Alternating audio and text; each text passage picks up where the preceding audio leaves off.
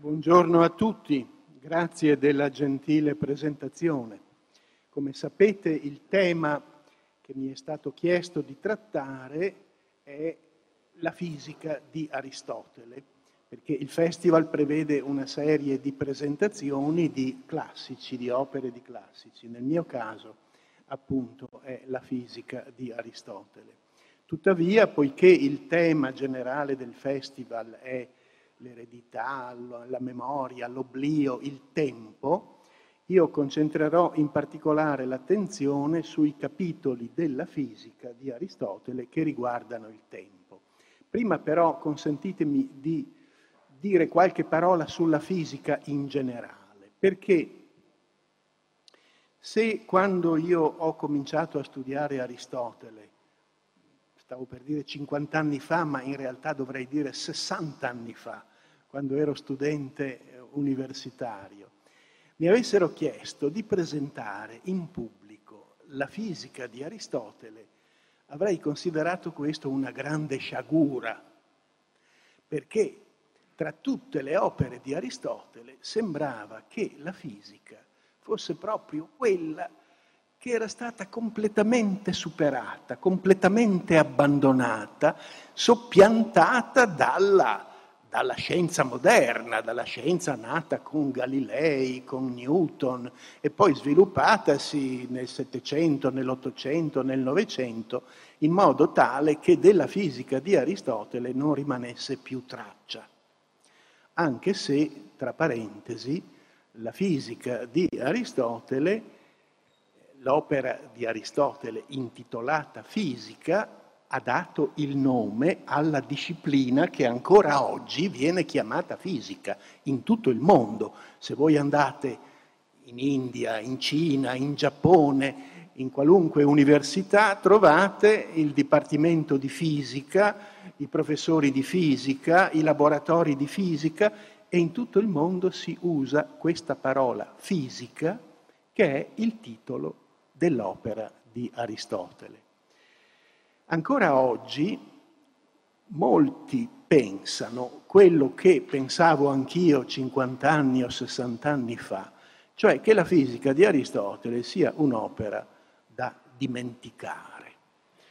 In una recente monografia su Aristotele, pubblicata dalla casa editrice Carocci di Roma, uno studioso di grande valore, Carlo Natali, che tra l'altro è stato anche mio allievo, a proposito della fisica scrive, possiamo dire che nulla della visione aristotelica del cosmo è rimasto valido, cioè liquida totalmente la fisica come se non ci fosse nulla di valido, eppure, lo ripeto, si tratta di uno studioso di valore sicuramente informato negli studi di Aristotele.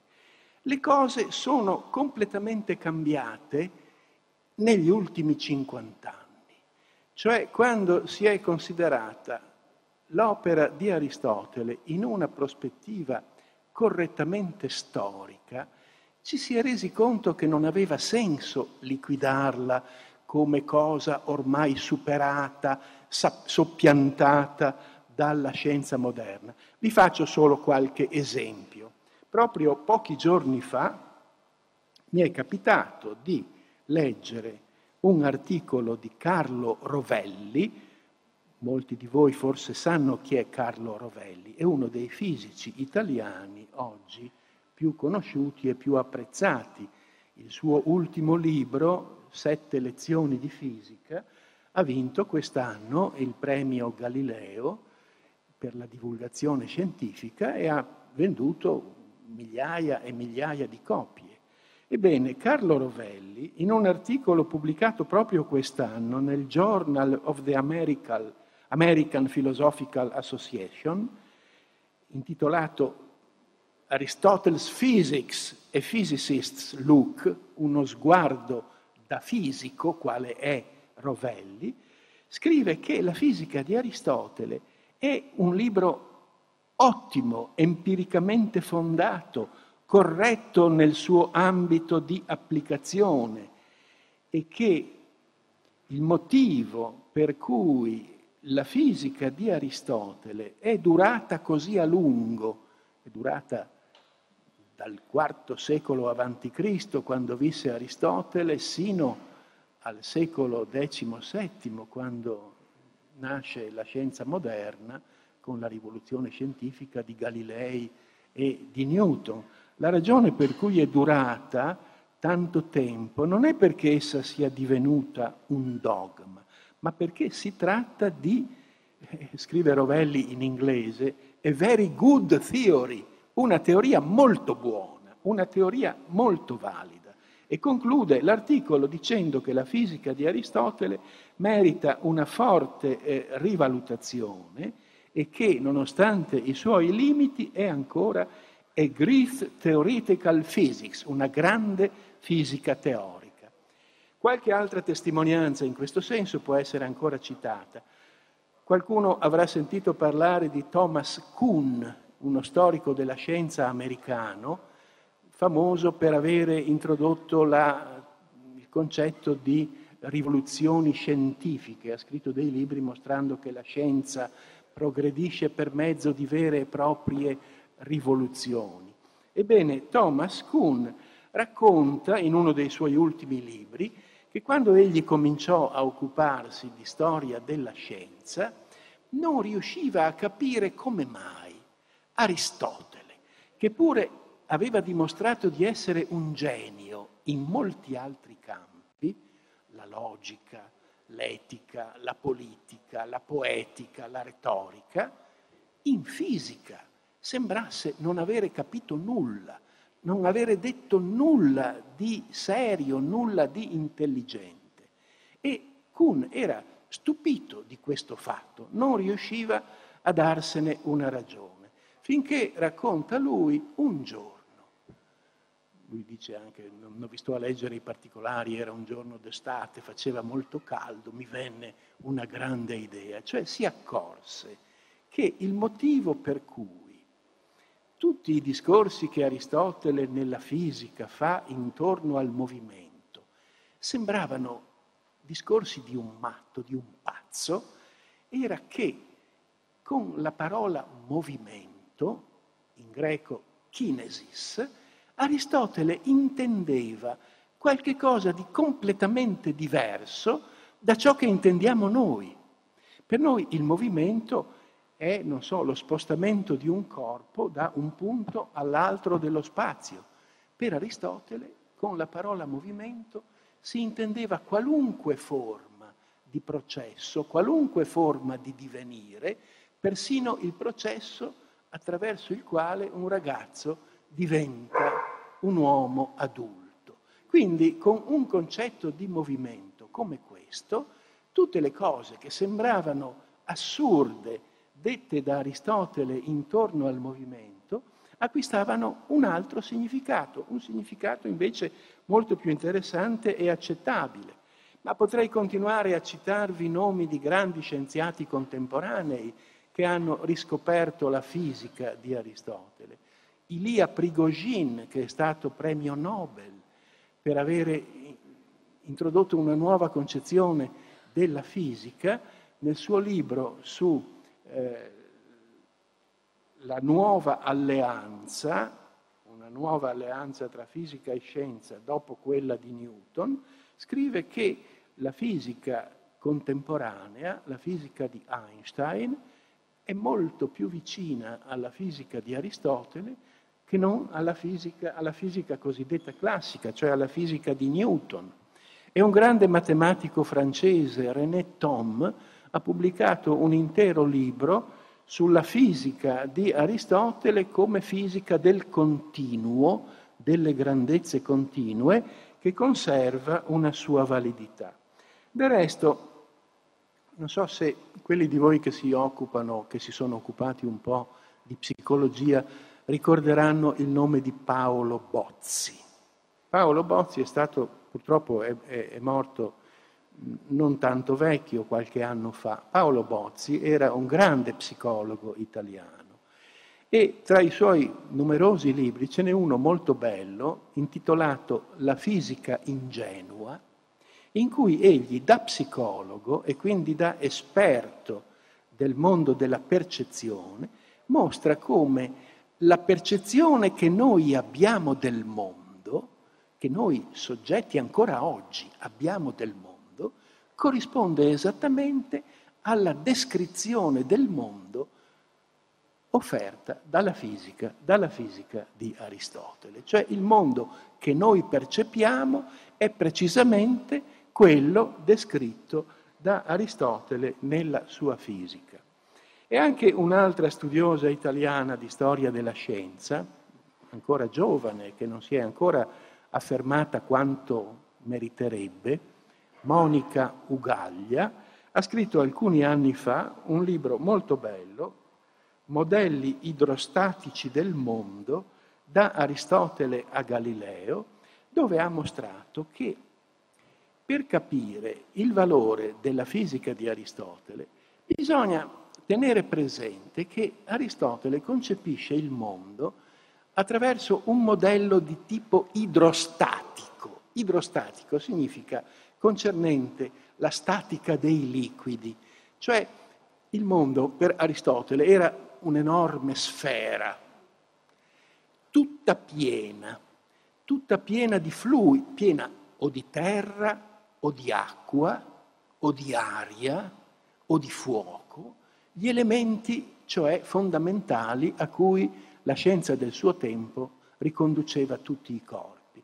Ora, se noi pensiamo ad uno spazio non vuoto, bensì pieno, di fluidi, qualunque sia il fluido a cui pensiamo, tutti i movimenti che si verificano, tutti i processi che si verificano in un universo di questo tipo corrispondono esattamente a quelli descritti da Aristotele nella fisica. E Rovelli, nell'articolo che vi citavo all'inizio, ha confermato questo giudizio questa osservazione di Monica Ugaglia, l'ha fatta propria ed ha mostrato con una serie di formule fisiche che io non sono in grado di, di, di riferirvi, e che le cose stanno effettivamente così, cioè che in un modello di tipo idrostatico la fisica di Aristotele si rivela perfettamente valida ancora oggi.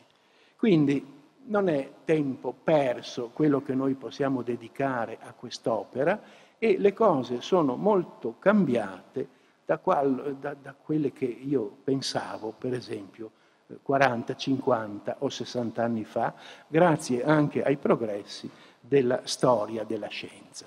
Questo per quanto riguarda l'opera in generale. Ma veniamo ora al tema più preciso di cui ci dobbiamo occupare, cioè il tempo.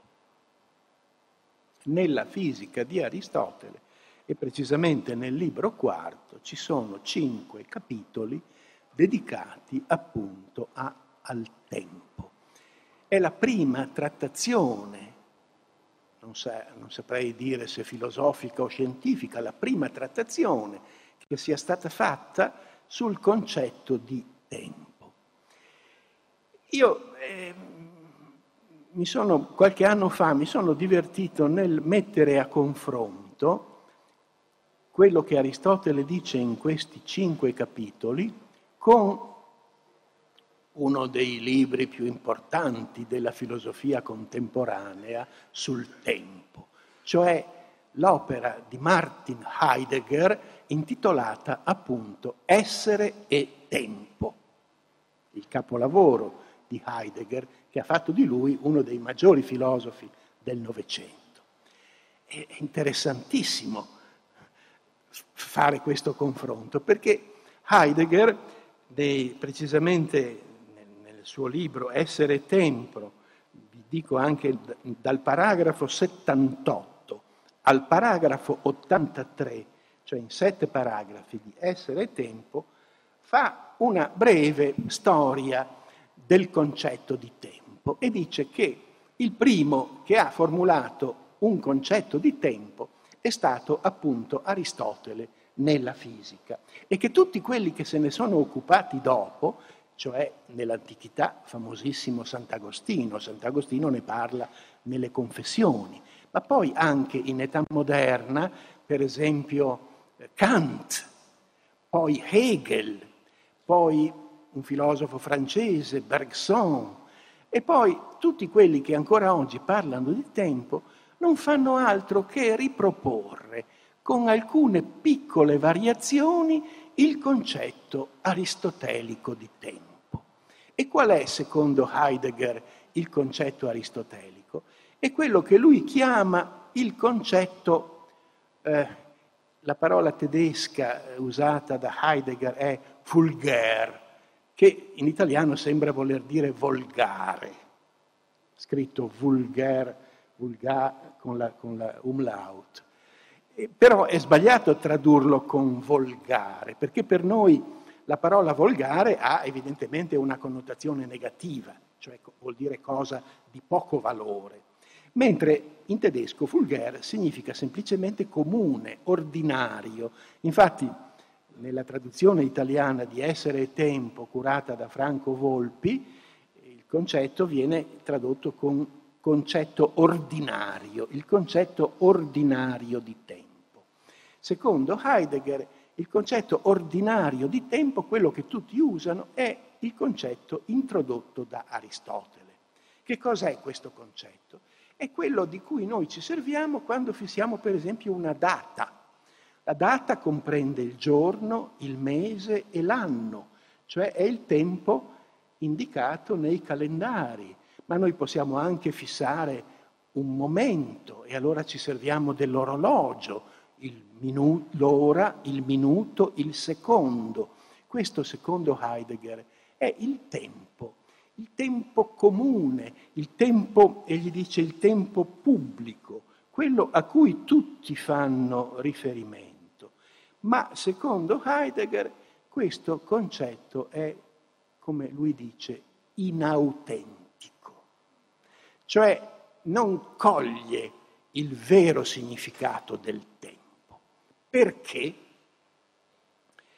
E qui Heidegger cita una, un passo della fisica di Aristotele dove Aristotele dice che il tempo è infinito. Ovvio cosa vuol dire? qualunque momento del tempo noi consideriamo, è sempre possibile pensare ad un momento che viene prima e ad un momento che viene dopo. Qualunque momento, anche in futuro, noi possiamo immaginare, ammetterà sempre qualche cosa che viene dopo. E questo processo non finisce mai, quindi il tempo è eterno, c'è sempre stato e sempre ci sarà.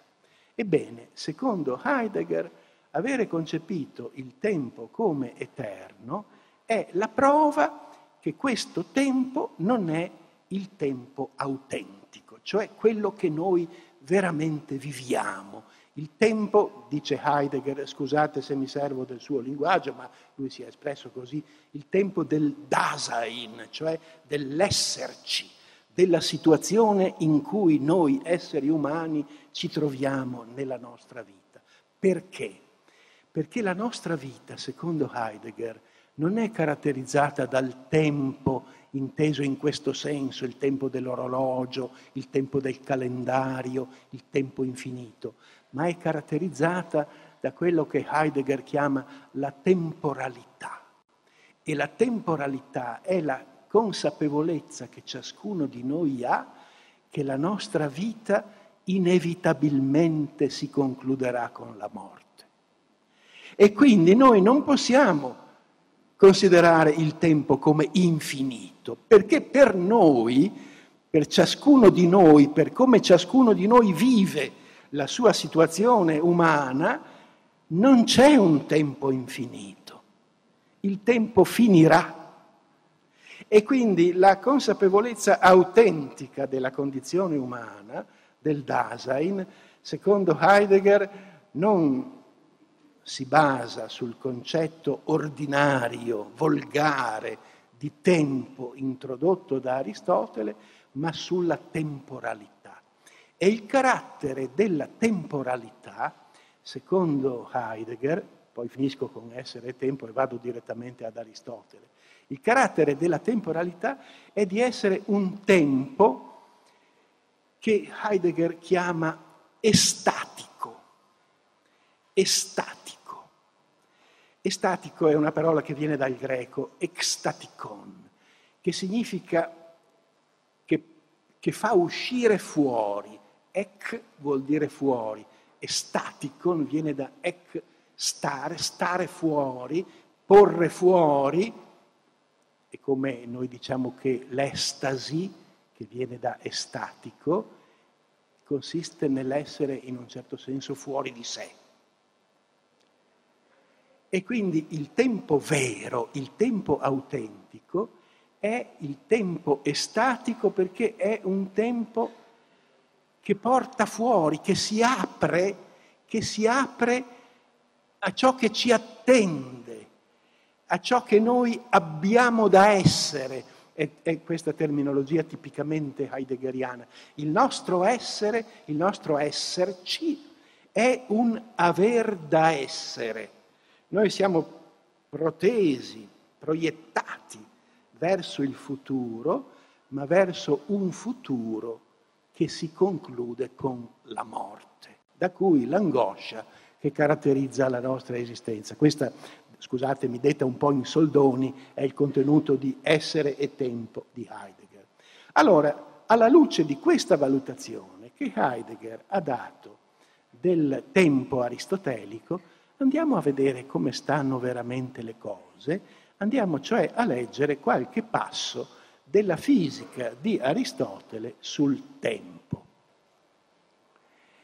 Prima di affrontare i passi considerati da Heidegger, io ne ho riportato uno che viene a confermare quanto dicevo all'inizio, cioè che anche la fisica moderna e contemporanea ha scoperto il valore della fisica di Aristotele. Voi sapete che una delle grandi scoperte, considerate grandi scoperte della scienza moderna, è il cosiddetto principio di inerzia. I ragazzi del liceo che qui vedo presenti lo studiano, lo studiano a scuola. Il principio di inerzia, che è stato formulato, viene attribuito anche a Galileo, ma in Galileo non era ancora del tutto chiaro, diventa chiaro per la prima volta in Cartesio, in Descartes, il principio di inerzia, che è un principio della fisica, della fisica odierna, della fisica come scienza, dice che il movimento uniforme e rettilineo nel vuoto, se non interviene nessuna forza a fermarlo o a impedirlo, continua eternamente, continua perché non è un cambiamento di stato, è uno stato, così come lo è la quiete, lo star fermi. Nel vuoto un corpo che si muove di moto uniforme e rettilineo si muoverebbe per sempre. Questo è il principio di inerzia. E questo sembra essere la smentita di quello che aveva detto Aristotele, il quale aveva detto il contrario, cioè che un corpo per muoversi ha bisogno di una forza che lo spinga, che lo produca, che lo mandi avanti. Da solo non si muove. Non c'è un moto di inerzia per Aristotele. Questo è quello che leggete in tutti i manuali, tutti i manuali di storia della filosofia. Ebbene, se andiamo a leggere attentamente la fisica, vediamo che in un certo senso già Aristotele aveva intuito il principio di inerzia, perché guardate, non l'ho, non l'ho riportato qui, ve lo leggo io. C'è un passo di Aristotele, precisamente nel libro quarto, al capitolo 8, a pagina 215, in cui Aristotele scrive, nessuno può dire perché un mobile, cioè un oggetto in movimento, si fermerà in un dato luogo. E in effetti, perché mai dovrebbe fermarsi qui piuttosto che là? Insomma, o non si muove per niente, oppure necessariamente si muoverà all'infinito, a meno che una causa di forza maggiore non glielo impedisca. Cioè, Aristotele, dicevo prima, concepisce l'universo come pieno e quindi cerca di confutare l'idea che esista il vuoto. E uno degli argomenti che egli porta per confutare il vuoto è questo, e cioè se l'universo fosse vuoto, un corpo che si muove si muoverebbe per sempre. È esattamente quello che dice il principio di inerzia, solo che per Aristotele questo non non si applica alla realtà, non vale nella realtà perché l'universo reale in cui noi viviamo non è vuoto, ma è pieno, è pieno di aria, di acqua, di tutto ciò che costituisce i corpi. Ma questo era solo un passo che poi, vedete, mi sono anche dimenticato di riportarlo nelle diapositive, che veniva a confermare i giudizi che vi ho eh, riferito prima. Veniamo invece proprio alla trattazione del tempo che troviamo nel quarto libro della fisica e cominciamo con un passo, io non so se dal fondo della sala si riesce a leggere, ma qui io ho un passo che vi leggo è dal quarto libro della fisica, chi lo vede riesce a leggerlo con me, ve lo, leggo lo leggiamo insieme. Non c'è tempo senza movimento. A ben vedere, scrive Aristotele, il tempo non si dà in assenza di movimento. Infatti, quando non mutiamo in nulla il nostro pensiero, oppure lo mutiamo ma senza farci caso, a noi non pare che sia passato del tempo, come al risveglio non pare che sia passato tempo neppure a quelli che, stando al mito, dormono a fianco degli eroi in Sardegna. Questo è un passo enigmatico. Aristotele cita un mito, un mito del quale non si sa niente.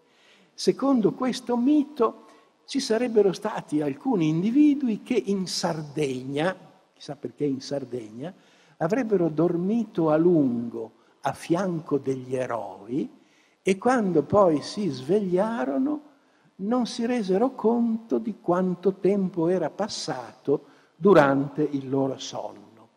Ma senza scomodare il mito degli eroi in Sardegna, questa è un'esperienza che ciascuno di noi può fare.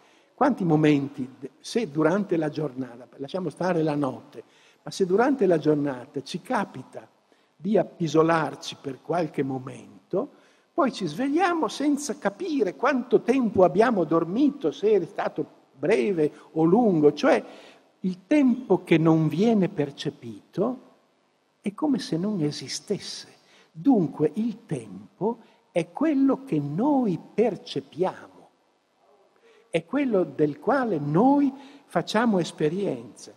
E infatti Aristotele conclude, costoro, quelli che hanno dormito in Sardegna accanto agli eroi, infatti collegano l'istante del prima a quello del dopo il sonno e ne fanno un'unità, togliendo il lasso intermedio in quanto privo di sensazione. Così, se un istante non fosse diverso da un altro, e anzi fosse identico e uno, il tempo non ci sarebbe affatto. Allo stesso modo, neppure sembrerebbe esserci tempo in un lasso intermedio perché sfuggirebbe la sua diversità.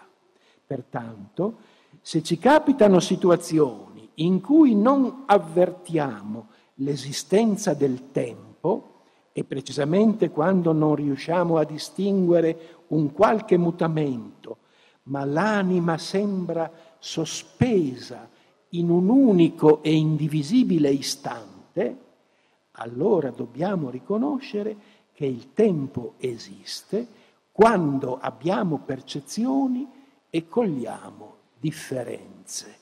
È quindi manifesto che non c'è tempo senza movimento.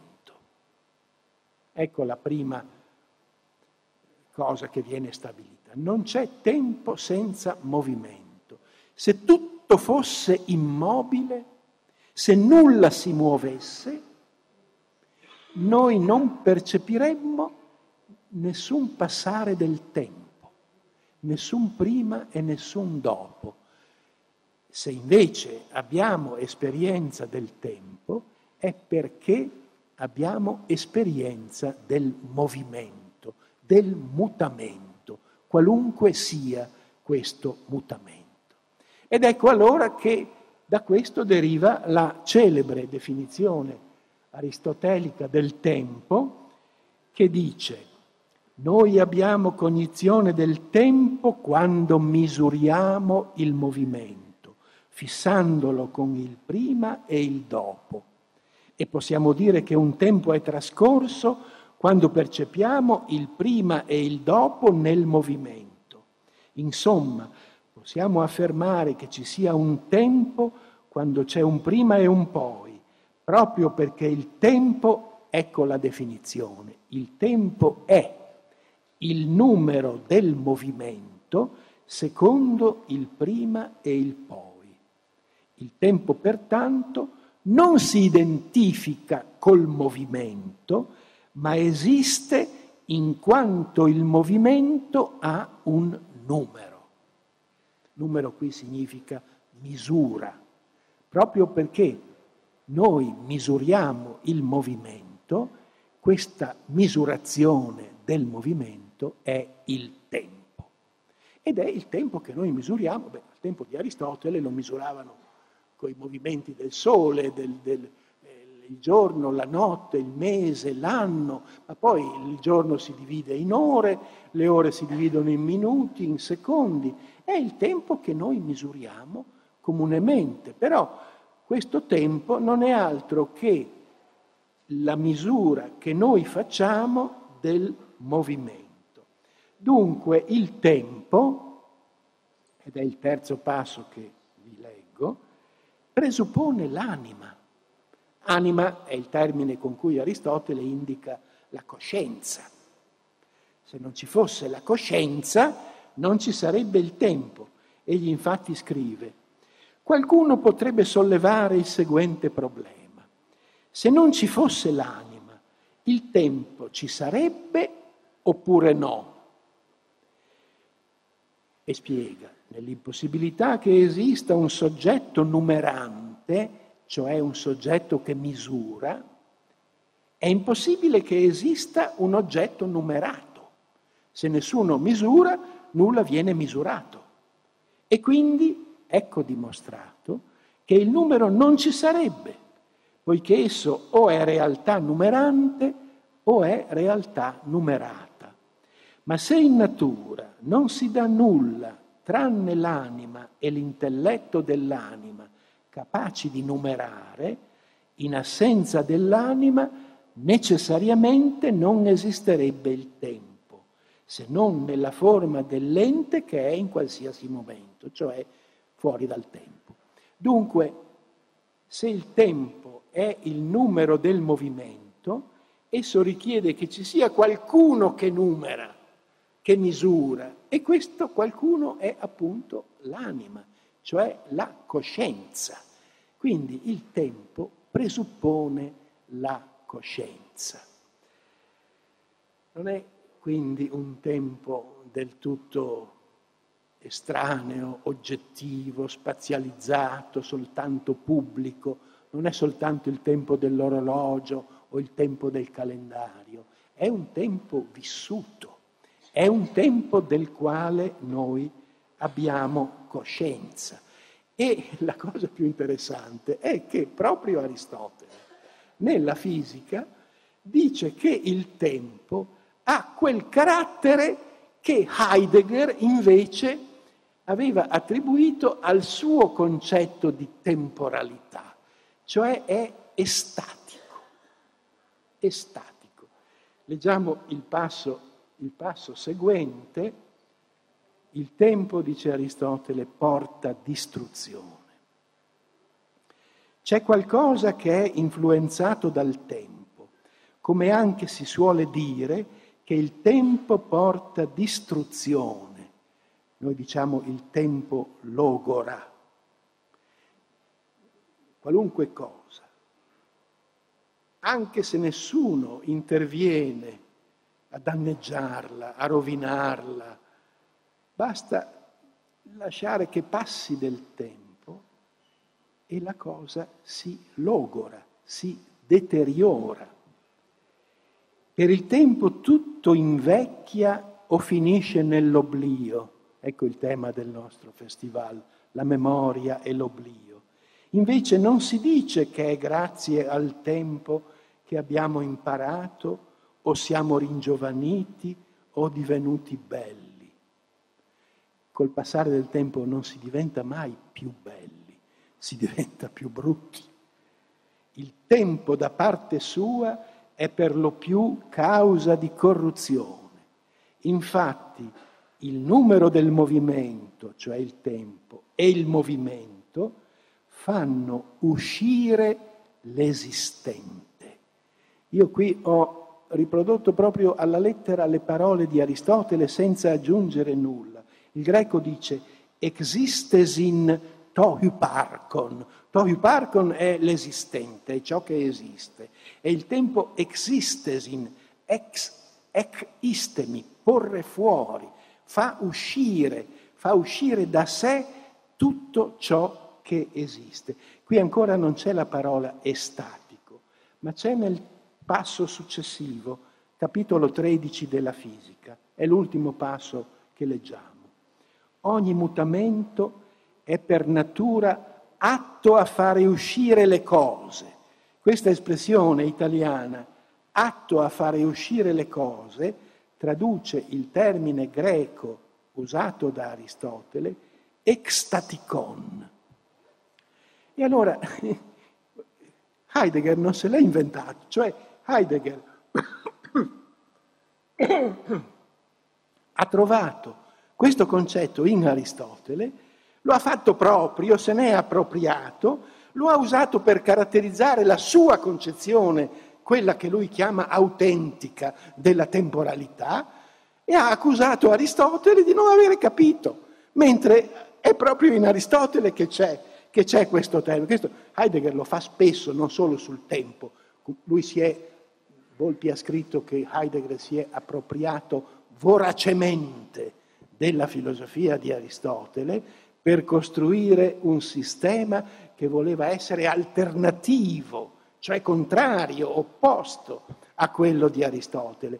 E questi passi sul tempo ne sono una prova bellissima, perché è Aristotele che scrive, ogni mutamento è per natura atto a fare uscire le cose, mentre nel tempo tutto si genera e tutto si corrompe. Per tale motivo alcuni pensatori, non sappiamo chi siano, chiamavano il tempo il più sapiente, Sofoteron, mentre il pitagorico Parone, con, ma- con maggior precisione, Aristotele gli dà ragione, lo chiamava il più ignorante, il tempo è il più ignorante perché nel tempo si perde il ricordo. Non vi pare che queste siano analisi che tengono conto proprio della condizione umana? Nel tempo si invecchia, nel tempo ci si dimentica. È più facile dimenticare che apprendere nel tempo. Nel tempo si perde il ricordo. E poi continua chiaramente, il tempo di per sé sarà causa di corruzione piuttosto che di generazione, come si è appena detto. Il mutamento di per sé fa uscire le cose. Di nuovo usa il termine extaticon, mentre della generazione e dell'essere lo sarà, sarà causa solo per accidente, cioè il tempo di per sé è estatico, fa uscire le cose da se stesse, le fa invecchiare, le fa peggiorare. Questa, questa consapevolezza, tutto sommato alquanto pessimistica, della del significato che ha la temporalità nella condizione umana, a me sembra che sia il segno che già Aristotele aveva colto perfettamente il senso autentico del tempo nell'esistenza umana e che Heidegger non ha fatto altro che riprendere la concezione aristotelica e riproporla come se fosse una sua scoperta personale. Questo mi pareva che fosse interessante eh, comunicarvelo nell'ambito di un festival che parla proprio del tempo, della memoria e dell'oblio. E questo è il contributo che ci viene dalla fisica di Aristotele. Grazie per la vostra attenzione.